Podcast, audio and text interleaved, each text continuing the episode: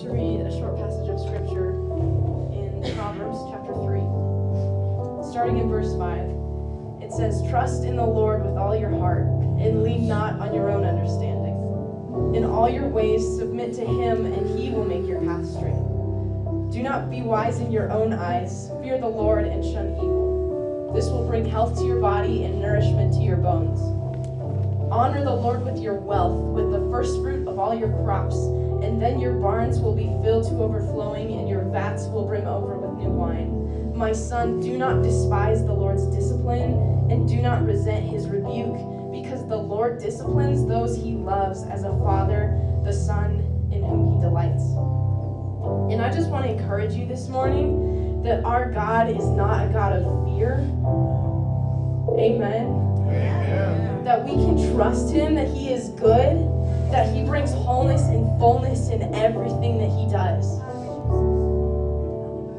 And I think a lot of times we rely too much on our own eyes and too much on our own brain.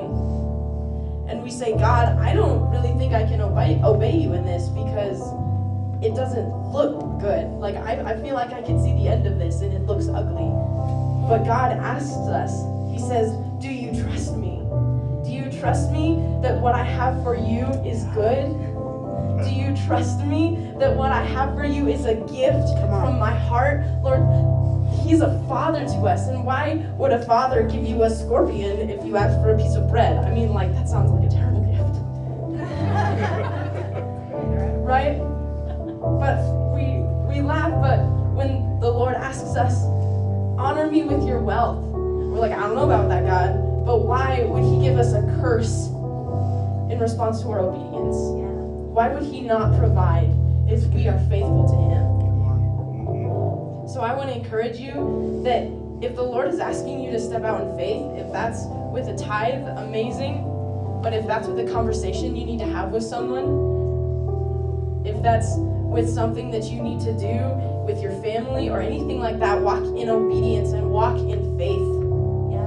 Because we can trust God, because He is wiser than we will ever be, and His thoughts are so much higher than our thoughts, and His ways are so much better than our ways. So I would like to invite the ushers to come forward. We're going to take our morning tithe and offering. And I just want to take this moment to consecrate not only our finances, but also the entirety of who we are. So, Father, we come before you, Lord, and we're full of gratitude because you are good to us. We stand on the promises that come from your Father's heart toward us. Lord God, and as we give today, I pray that you would bless not only the gift, but also the giver. Lord Jesus, and as we we give of our obedience, as we give of our faith and our trust. Lord Jesus, I pray that you would bring more faith and more trust, God, that you would just multiply not just obedience and submission to you, Lord God, but trust. Lord God, that everything that we would do would be out of incredible confidence in who you are, Lord God, incredible confidence in the steadiness and the steadfastness of your goodness. Lord Jesus, and we praise you and we thank you for you are good to us. In Jesus' name, amen.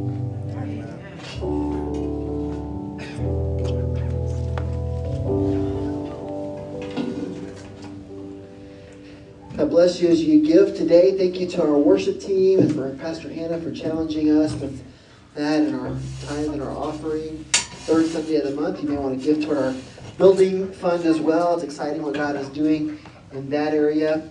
If you want to turn your Bibles though to Second Chronicles chapter 6, I'm excited to share God's word with you today. We'll be there in just a few minutes, Second Chronicles chapter 6. Last Sunday I shared a little bit with you about why I get so excited for each and every Sunday and how God is doing some exciting things. And it seems like uh, every Sunday is my new favorite Sunday. As much as that can seem repetitive, I just, I love this church. I love what God's doing. I love being here in God's house with you. And after that message, someone asked me the question, and it was a good question. It caused me to think a little bit. Is they asked, you know, what my least favorite things are about church or about being a pastor because they reasoned that I can't just love it all. There has to be something that I don't like. And so that got me to thinking, what are the things that I least enjoy about church and about being a pastor? And so I started an internal mental ranking system, and I came up with uh, quite a few things.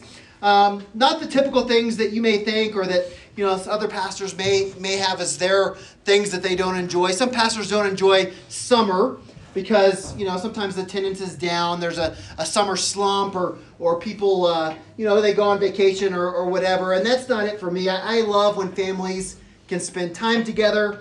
I love when they get the rare opportunity to go on vacation uh, or whatever. And so my approach has always been if you know, kind of frustrating sometimes if someone's just sleeping in and they're skipping church. But if they're out of town with family and uh, they're spending time on vacation, all that kind of stuff, then then instead of complaining about it, I want to bless them as they take that time and share in their joy that opportunity. So that's not even an issue for me. Summer doesn't bother me at all. In fact, I can't wait for it to warm up and be summer. Amen. Amen. That may be the favorite thing I said in the sermon. I don't know. My least favorite thing, it's not a holiday weekend. Some think, people think that pastors have it rough because they have to work all the holidays Mother's Day, Father's Day, Christmas, Easter, all this stuff, you know, that you know, a pastor doesn't get to spend the time with his family on those holidays or whatever. And here's the thing is that I enjoy holidays with my church family. I, I love it when we get together. That's never bothered me. And I found out just like in the same way that you can buy Valentine's Day candy half off after Valentine's Day and it tastes just as good, that you can celebrate with your family other times and other places and other ways. And so we, we get time as a vacation and holidays, and we celebrate that. We figured it out over the years how to do that uh, as a family. Although I will tell you about the Valentine's Day candy, Safeway ripped me off. I went there this weekend to get some of the discount, 50% off candy, because that is what I needed in my life this weekend, was cheap candy, and they did not have any. Instead, they had full price Easter candy already. Tell me where to file a complaint. So that the day on the calendar is not what makes it special. I enjoy our holidays as a church. So my list would probably include a few things like this, and you probably share this one of something that you don't really enjoy. Um, it really has nothing to do with church. It just happens that it falls on a Sunday, and that's the time change Sunday. Can I get an amen on that? That is is got to be my, not my least favorite thing overall, but it certainly makes the list. And I think we can all agree that the day that we lose an hour of sleep just stinks, and that's not of God at all. The second thing that can be frustrating sometimes a little bit is maybe the inaccurate portrayal of pastors and stereotypes because of the culture or because of the lifestyles of a few people that are out of balance. Let me just tell you this that no one becomes a pastor to become wealthy. I'm all for pastors that are successful and hardworking, being paid fairly and being paid well. Oftentimes, pastors have advanced, specialized degrees Sometimes they work 60 to 80 hours a week. They're on call 24 hours a day. So fair pay and even good pay isn't bad. Most pastors, this is might surprise you, they don't own their own jet. And they don't live in mansions. And they're willing to work additional jobs and live on less and do without. And so the culture's idea that pastors have this kind of lavish, extravagant lifestyle, it beats me. If that is, I'm doing it all wrong. I don't know. But honestly, that's not my least favorite thing either. One of my least favorite things about church is the political season and what that does to people and what that does to the church. And I remember growing up and having rules. You know, you probably grew up with these same rules that uh, you don't talk about politics and religion at the table, right? Anyone grow up with some a rule like that? And you don't talk about politics and religion with people you like because it can be divisive, and maybe you won't like them after you're done with the conversation, or maybe they won't like you it seems like some of those rules have kind of gone out the window. As a pastor, um, the political season is just something I honestly don't like. Oftentimes, as a pastor, if you pray for the president, some people get mad. And if you don't pray for the president, then other people get mad. And if you ever say something that seems like it's political, even if your intention wasn't to be political, you better watch out.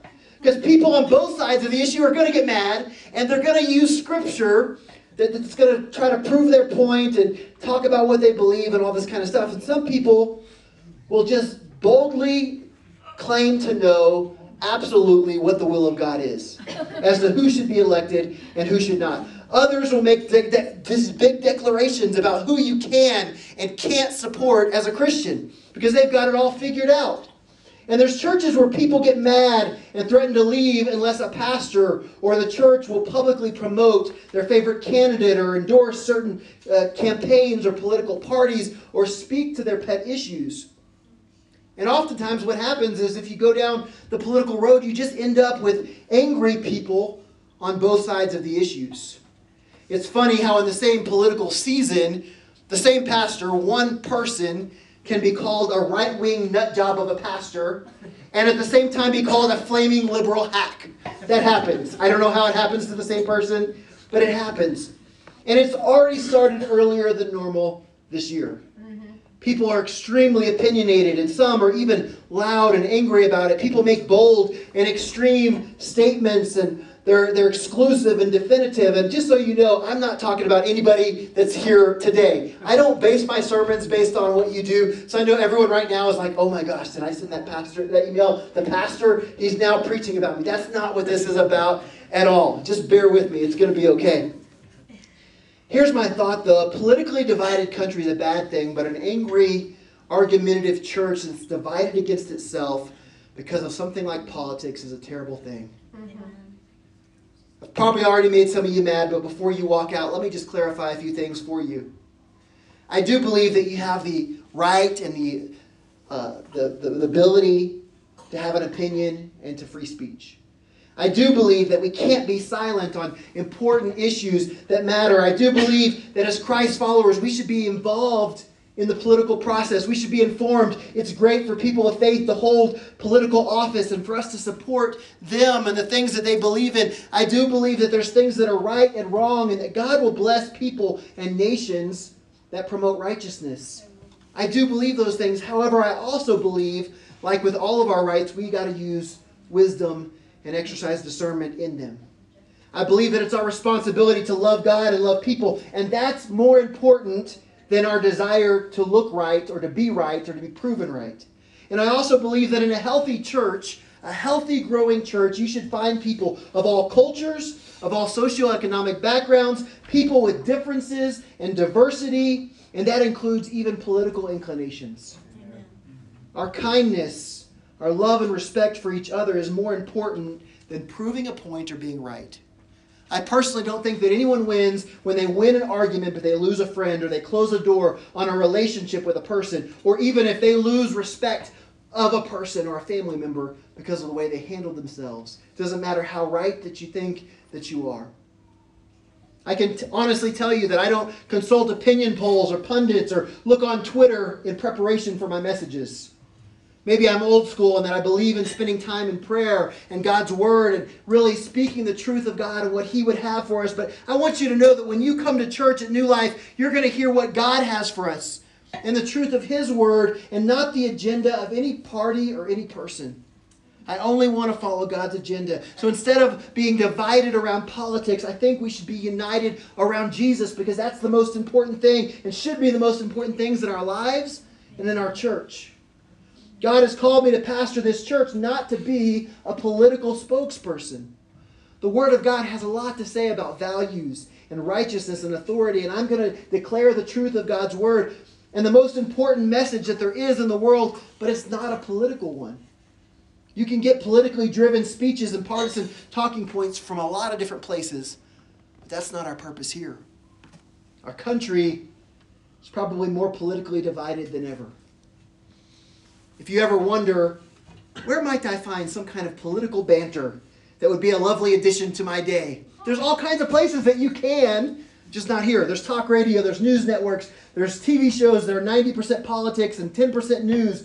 There's social media posts by every political party, by other interested parties, by maybe even other countries, who knows? There's the impulsive use of social media and emails being shared and forwarded, some accurate and some not, by well meaning people. There's plenty of sources of politics, but that isn't what God has called the church to be. And there's nothing wrong with any of those things. It doesn't have to be. The result of all this in our culture is often anger, fear, division, worry, all over fake news and false promises and all the junk that goes on. That's not what this is supposed to be about. You may ask, Pastor, aren't you concerned about our country? Don't you care? I want you to know I sincerely do care, and I'm very concerned about our country. There's a lot of things that concern me. care and treatment of people from the time they're in the womb until the time they're in the tomb. That is very important to me. It includes things like abortion, care of the elderly, treatment of foreigners and refugees. And the Bible isn't silent on any of these issues. It's staggering to think there's been 60 million babies aborted in our country since the legalization of abortion. 60 million people that are gone.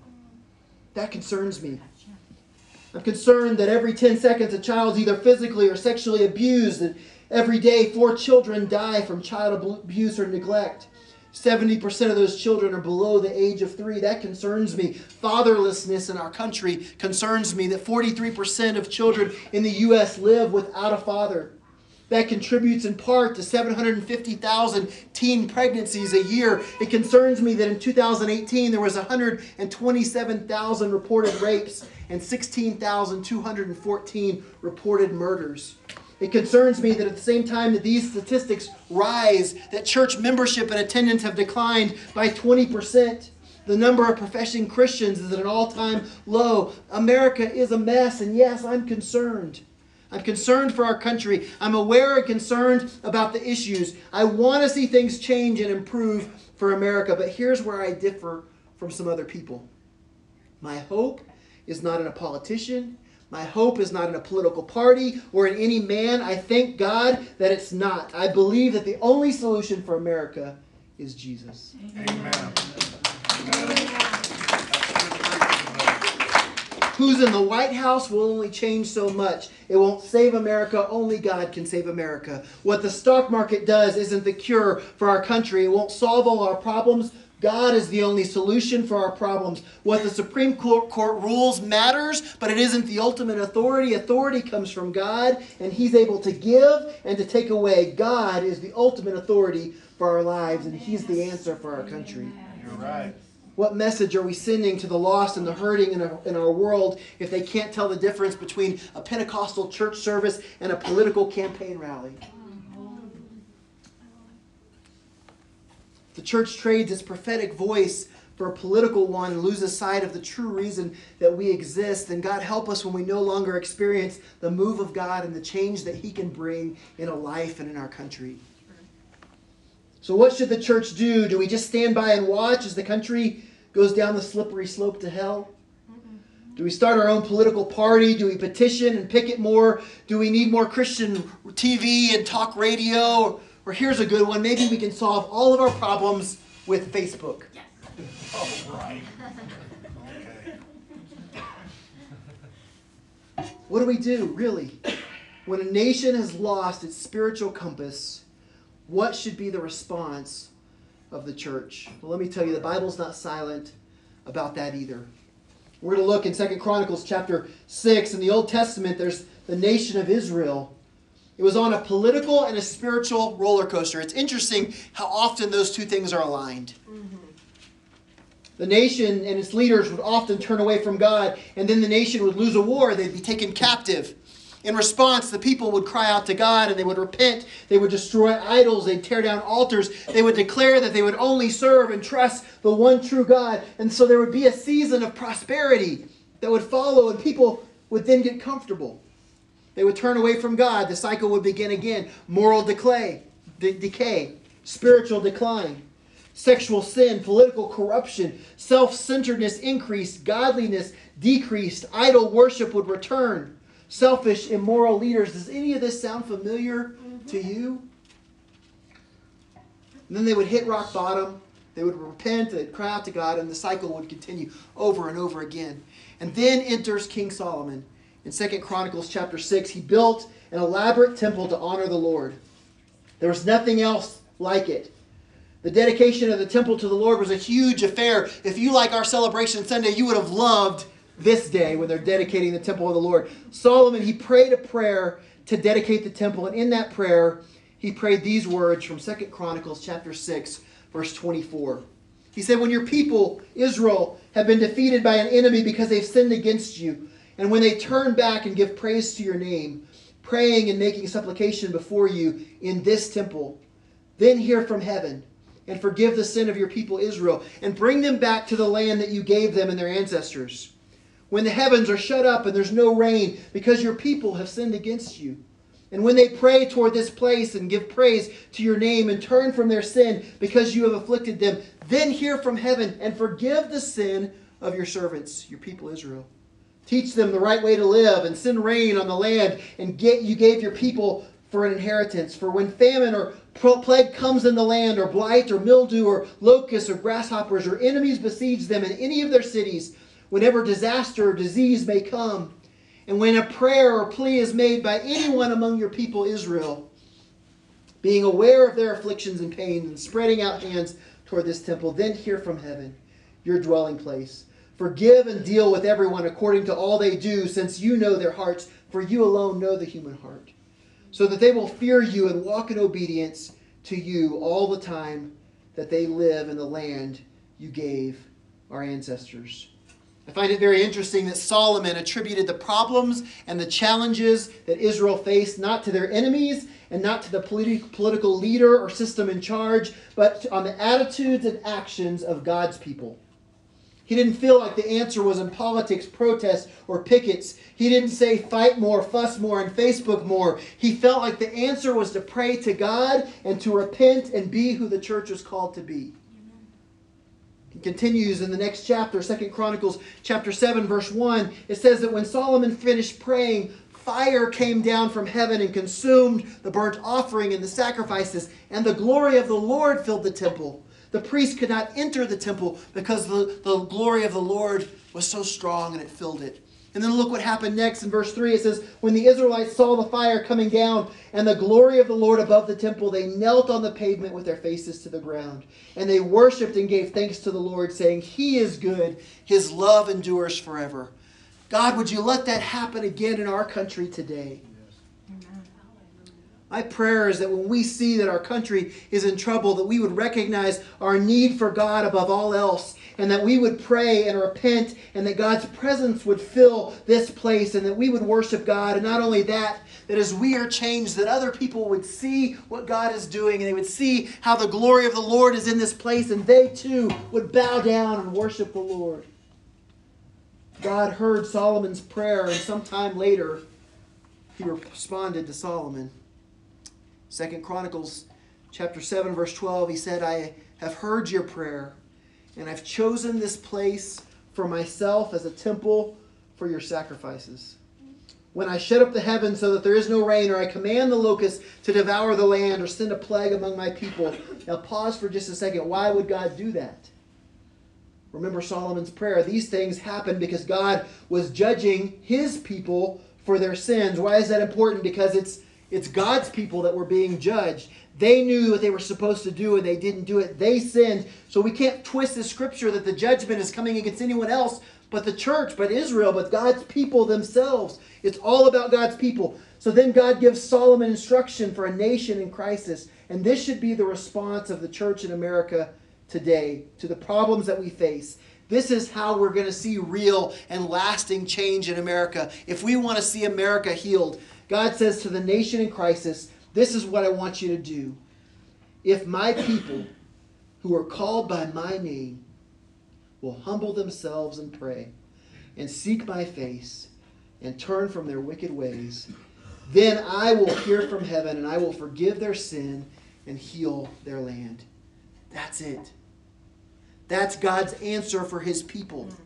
I believe that that's God's answer then for the people of Israel, and I believe that that's God's answer for our country today. So I want us to take a good look at this verse. I know many of you have heard it, but I want you to know and embrace it and understand God's instructions. The goal is for America to be healed. We want our country to be restored. In order for that to happen, God says, If my people who are called by my name, who is that? Who is, who is God talking to?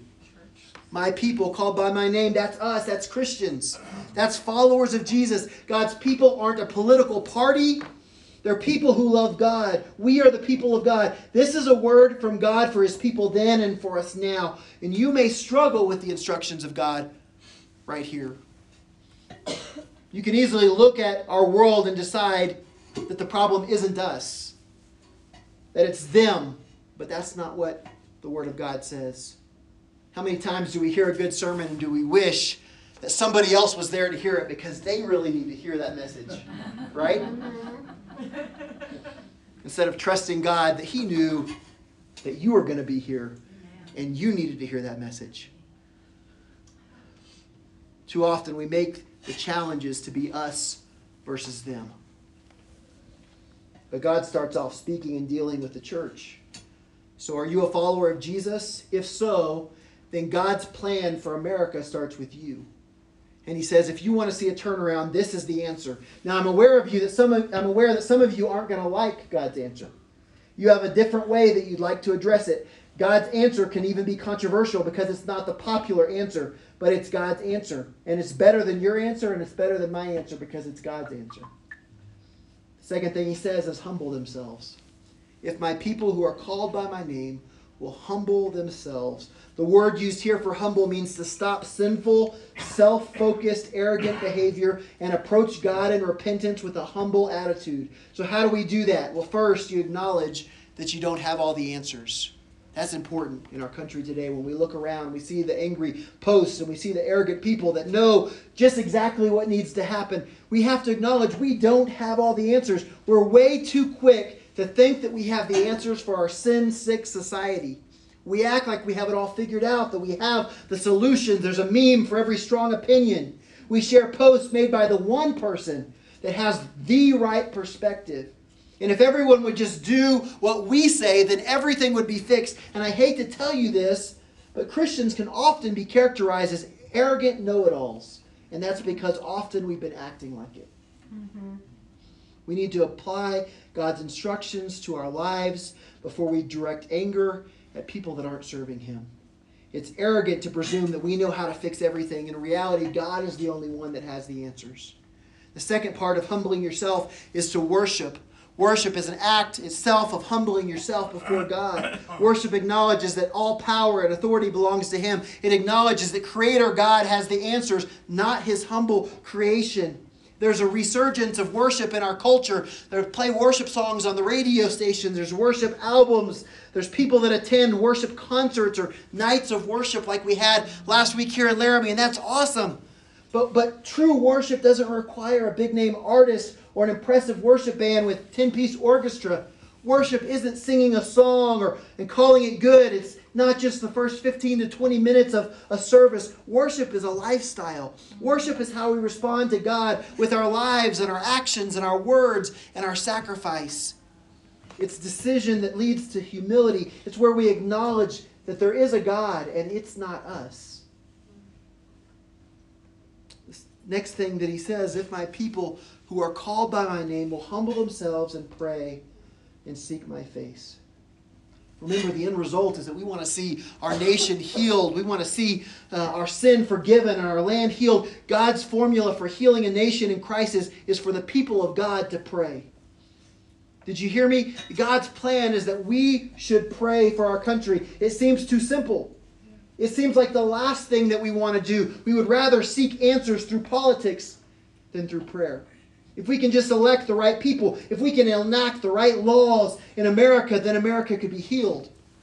But would that make sense if we're facing a problem that's not a political one to have a political answer? Because the problem in America isn't a political one, it's a spiritual one. And we can't solve a spiritual problem with a political answer. Let me ask you a question. If we could elect a president that believes exactly as we believe and does exactly what we would do, and every elected official at a local, state, and national level all just believe the same way that we believe, would all the problems in America be solved? First of all, no, because you can't legislate righteousness. Second of all, no, because it's impossible to elect people who all believe what we believe, because we don't even all fully believe and agree on the same things. Even this morning, all of us here, we wouldn't be able to reach a unanimous consensus. We have people on every side of the issues. But let's say that we could all agree somehow. And then we elect only people who hold our views. Imagine if we got all the laws from zoning to immigration to gun laws and crime bills exactly the way that we want them. Would that usher in the kingdom of God? Would that cause the hearts of parents to be turned to their children would all marriages then all of a sudden become this magical model of faithful love? Would greed and pride be legislated out of existence? Would the problems of sexual immorality and anger and violence and suicide and addiction just end? It wouldn't, of course not, because human system has no ability to change the human heart. Only God can do that. Amen. Now, before I get an inbox of angry emails, let me push pause and say that I'm all for Christians in politics at every level. I have relationships with dear friends in the city government of Laramie. On Wednesday of next week, I'll spend the day in Cheyenne with some of our state elected officials in a legislative session. I find that fascinating. Just as I believe that God calls people to serve Him in Africa, I would be thrilled for God to call people to serve Him in Laramie, in the government, in the state government, in the national government. I would love it if God would call one of the students from this church to serve Him in some capacity in local, state, or national government. And only if they become president, they got to remember they better send Air Force One for their pastor. That's the one rule. There's many believers that serve already in some capacity, and they need our prayers. And I want you to aspire to leadership in every segment of society. And I do think that we can make a difference, and God can use us to do great things. I think we should vote. I think we should be involved in the political process, but we must never mistake our involvement in a political system for God's answer to the problem. I love and pray for those involved at all levels of government. I love America. I love our leaders. But my hope for the future and my hope for this world is not in them. I put my hope in Jesus Christ. Now, God may use those people involved to bring healing to the world. And then I believe that God can use America to bring healing as well. But understand that healing is found in Jesus Christ alone, and it comes from Him. He's the hope for our country and our world, and our citizenship has to be in heaven first and America second. So easy to get those mixed and backwards. The answer is prayer. In just a few weeks, the National Day of Prayer is coming up on May 7th, and uh, we have Lisa Evans, who was here in the first service this morning. She's coordinating that event this year, and I encourage you to be involved. But don't stop there. We need people to pray, we need to be people of prayer. God's answer is clearly revealed in Scripture, but too many Christian Americans, unfortunately, aren't doing it. Why? Because prayer takes time. And because prayer takes humility. And people want instant answers, but God has called us to pray. And we want to control things because God isn't doing it on our timetable. Even as God tells us to humble ourselves, we arrogantly push our opinions and ideas forward. Prayer is more difficult than forwarding another angry post. Prayer takes focus and effort. Prayer puts the emphasis on God and not on you. Prayer doesn't gain social media followers. There's no glory in prayer. Your ego doesn't get fed in prayer. Prayer doesn't make you look powerful or important. But prayer is the strength of the church, and too often we're tempted to turn to politics rather than to prayer. So try this. Every time you're tempted to post something political on Facebook, why don't you post a prayer instead?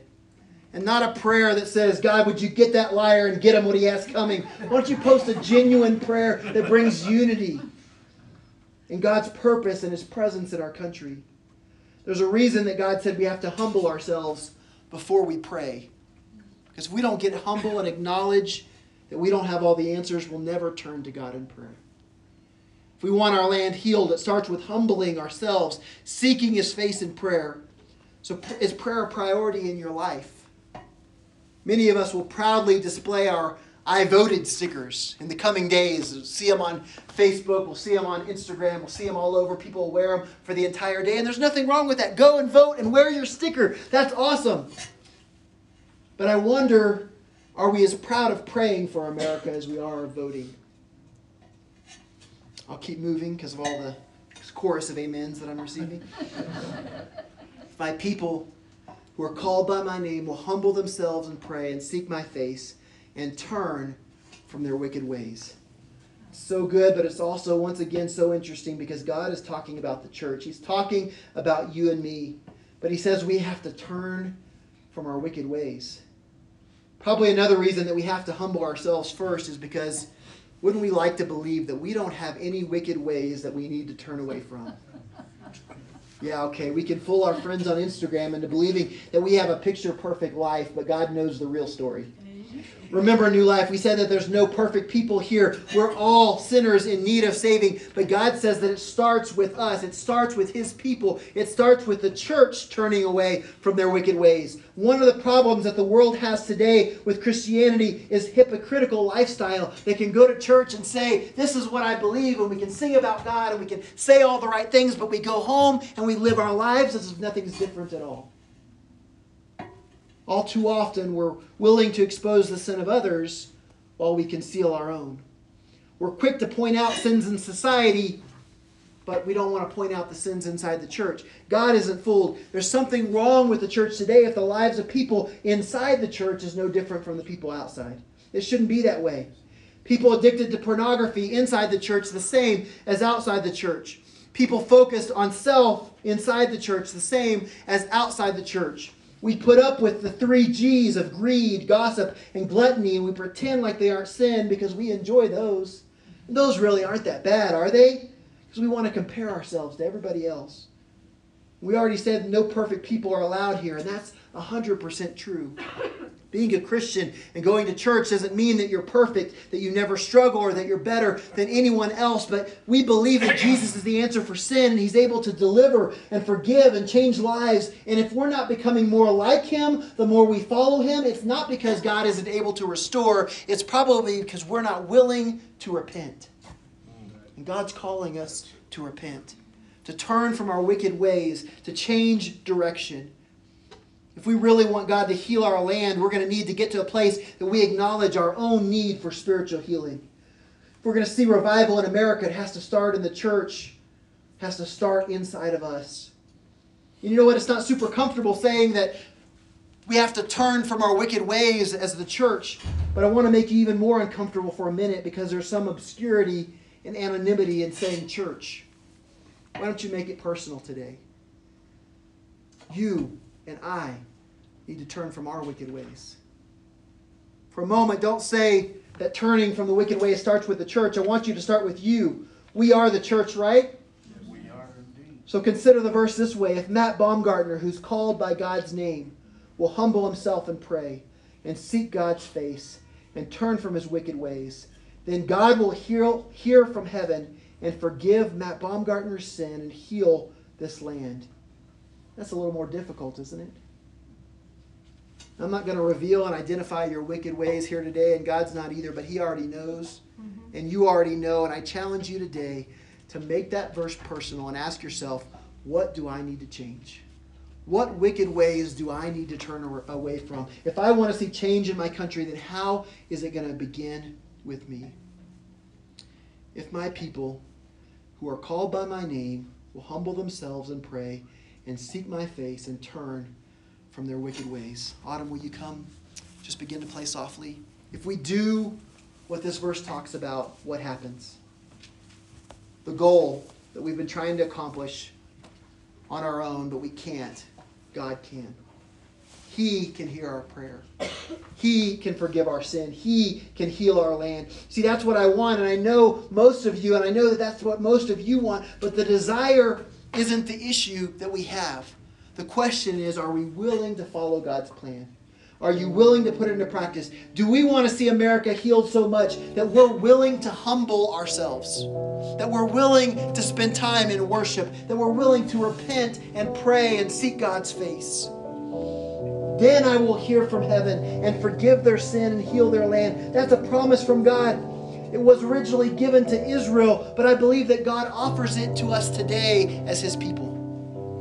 I want to finish the story that we started in Second Chronicles chapter 7. The sad reality of it is that the promise that God made to the people, they didn't take God up on that. God gave his people a direct promise, and, and even with that promise, God's people continued in their wicked ways. And the result was God's judgment on the land and the people. They never repented, they never humbled themselves, they never prayed, and so God didn't forgive their sin, He didn't heal their land. Instead, They were conquered by enemies in the very temple that was once filled with the glory of God, to the point that the priests couldn't even walk inside the temple. That very temple was destroyed by invaders as part of the judgment of God on his people that refused to repent, that refused to humble themselves, that refused to pray. Now, I'm not predicting that for America. I'm not God, and I can't tell you what's ahead for this country, but I can tell you that it's time for God's people to follow God's instructions so that we can see God's promise fulfilled. If my people who are called by my name will humble themselves and pray and seek my face and turn from their wicked ways, then I will hear from heaven, I will forgive their sin, and I will heal their land. My heart breaks for our country right now heart breaks that we fear when we send our kids to school. Heart's broken because the country I love is in a mess and it's so deeply divided against itself, and it seems like we can't work together on anything. My heart's broken because the church has been portrayed as angry, and oftentimes it's true. My heart's broken because we've forgotten our assignment, which is not to be politics and politicians and to set up a political party, but the, the assignment from God to be salt and light of the earth, to draw people to Him. My heart's broken because I fear that what God had to do to get Israel to repent is what He's going to have to do to get us to repent. It's not judgment against those people judgment against his people that knew better, that had a promise from God and refused to repent. But the good news is that we can turn it around. We can make a difference in our country if we're willing. Will we do it? Will we humble ourselves? Will we seek God's face and pray? Will we repent and turn from our wicked ways? We have the ability to do it even today, even right now. It starts with me, it starts with you. We are the church. We are God's people, and we're also America. So today we can do that. The coming weeks promise to bring even more division in our country. It's time for God's church to be united and not around a candidate or a political party or a certain side of an issue. It's time for God's people to be united around Jesus. The only hope for our world is Jesus. Will you bow your heads and Father God, we humble ourselves before you today. We admit and acknowledge that we don't have all the answers because we've tried a bunch of stuff and none of it has worked. So, God, would you forgive us? Would you forgive our sin? Would you forgive us for prioritizing other things before you? Forgive us for bowing down to the false gods of convenience and of greed and materialism and impurity. Lord, forgive us for putting other things before you. Forgive us, God. Forgive your people.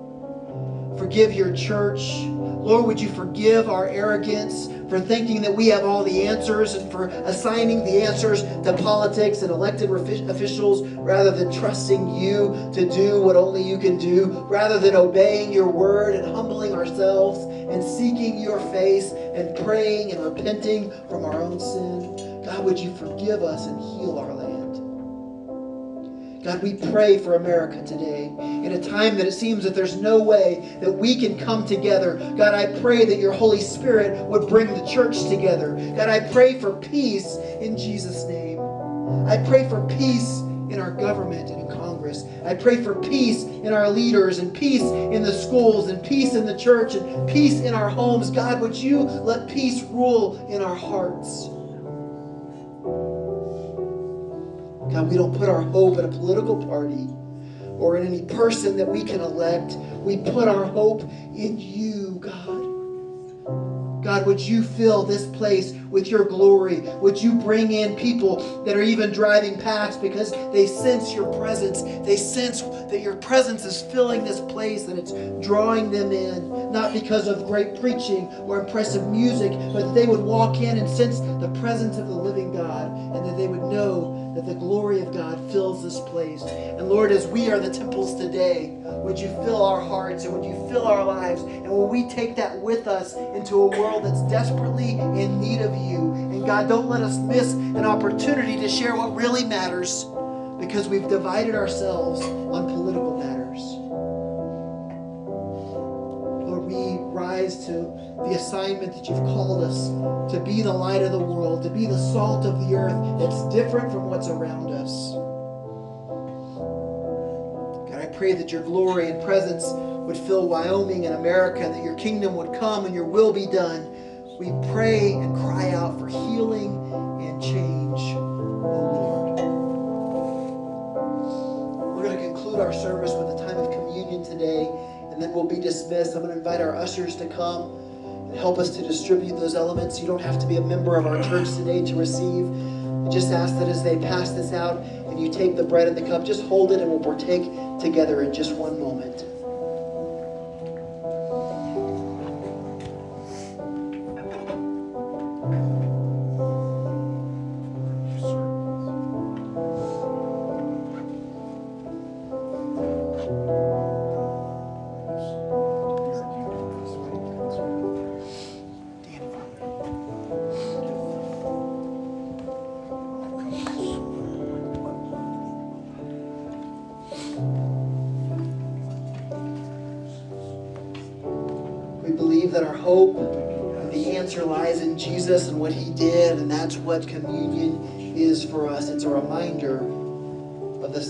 Sacrifice of Christ. It's a reminder that Jesus paid it all for us. That his body was broken for us, that his blood was poured out for us, and that that is enough. That we don't need anything else, that we don't need all the other answers that the world turns to, that what Jesus did once and for all on the cross paid the price. The blood of Jesus cancels our debt, it cancels our sin. We can go to the Lord and find forgiveness when He says, if, if we will do those things, if we will humble ourselves and repent and pray and seek His face, then He will hear from heaven. He will forgive our sin. He will heal our land. The healing and the forgiveness, it comes from what He did on the cross. So as we reflect on that sacrifice, we reflect on what he did so many years ago, we reflect on the power that it has in our lives, for our church, and for our country today. God, would you heal America? Would you save America? Would you forgive and restore America today? You are able. We trust you in that. Trust that you are able. We trust that you're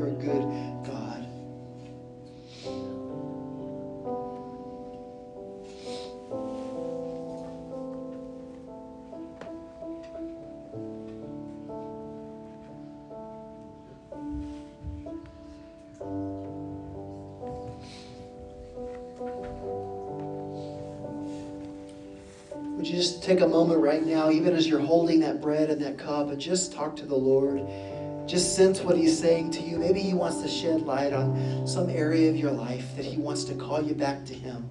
An area of repentance, an area of restoration and forgiveness. What is the Lord speaking to you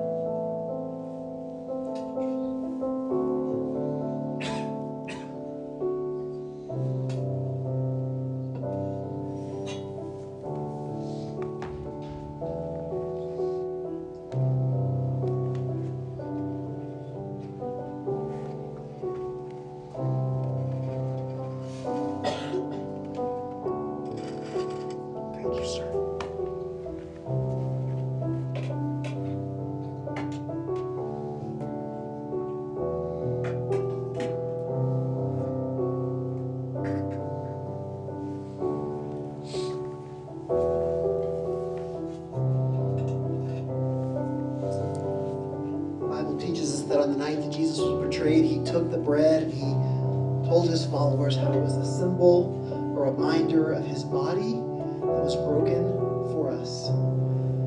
It was broken so many years ago for us, for our sin, for the sin of everyone then that had been committed for our sin. It's, it's the body that was broken for America today. Today, as we partake of that bread, we remember his sacrifice. We remember his body that's broken. Lord, we thank you for your body. We thank you for this bread. Just a simple reminder of what you did for us power that lies in it. The stripes you took on your back are for our healing, that you willingly accepted the cross for us for the forgiveness of our sins. And Lord, we honor you and remember your sacrifice today in Jesus' name. Amen. Let's take the bread together.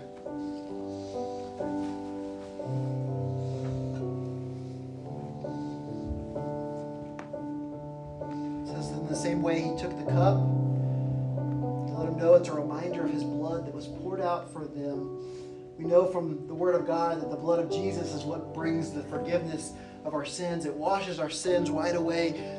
Jesus paid the price, and his blood breaks the chains, breaks the chains then, and does it now for our country today, and everything that we're going to need going forward. Jesus did it all. Lord, we thank you for your blood. We thank you for the promise that we have through Jesus. We thank you that you are more than enough. We remember your sacrifice.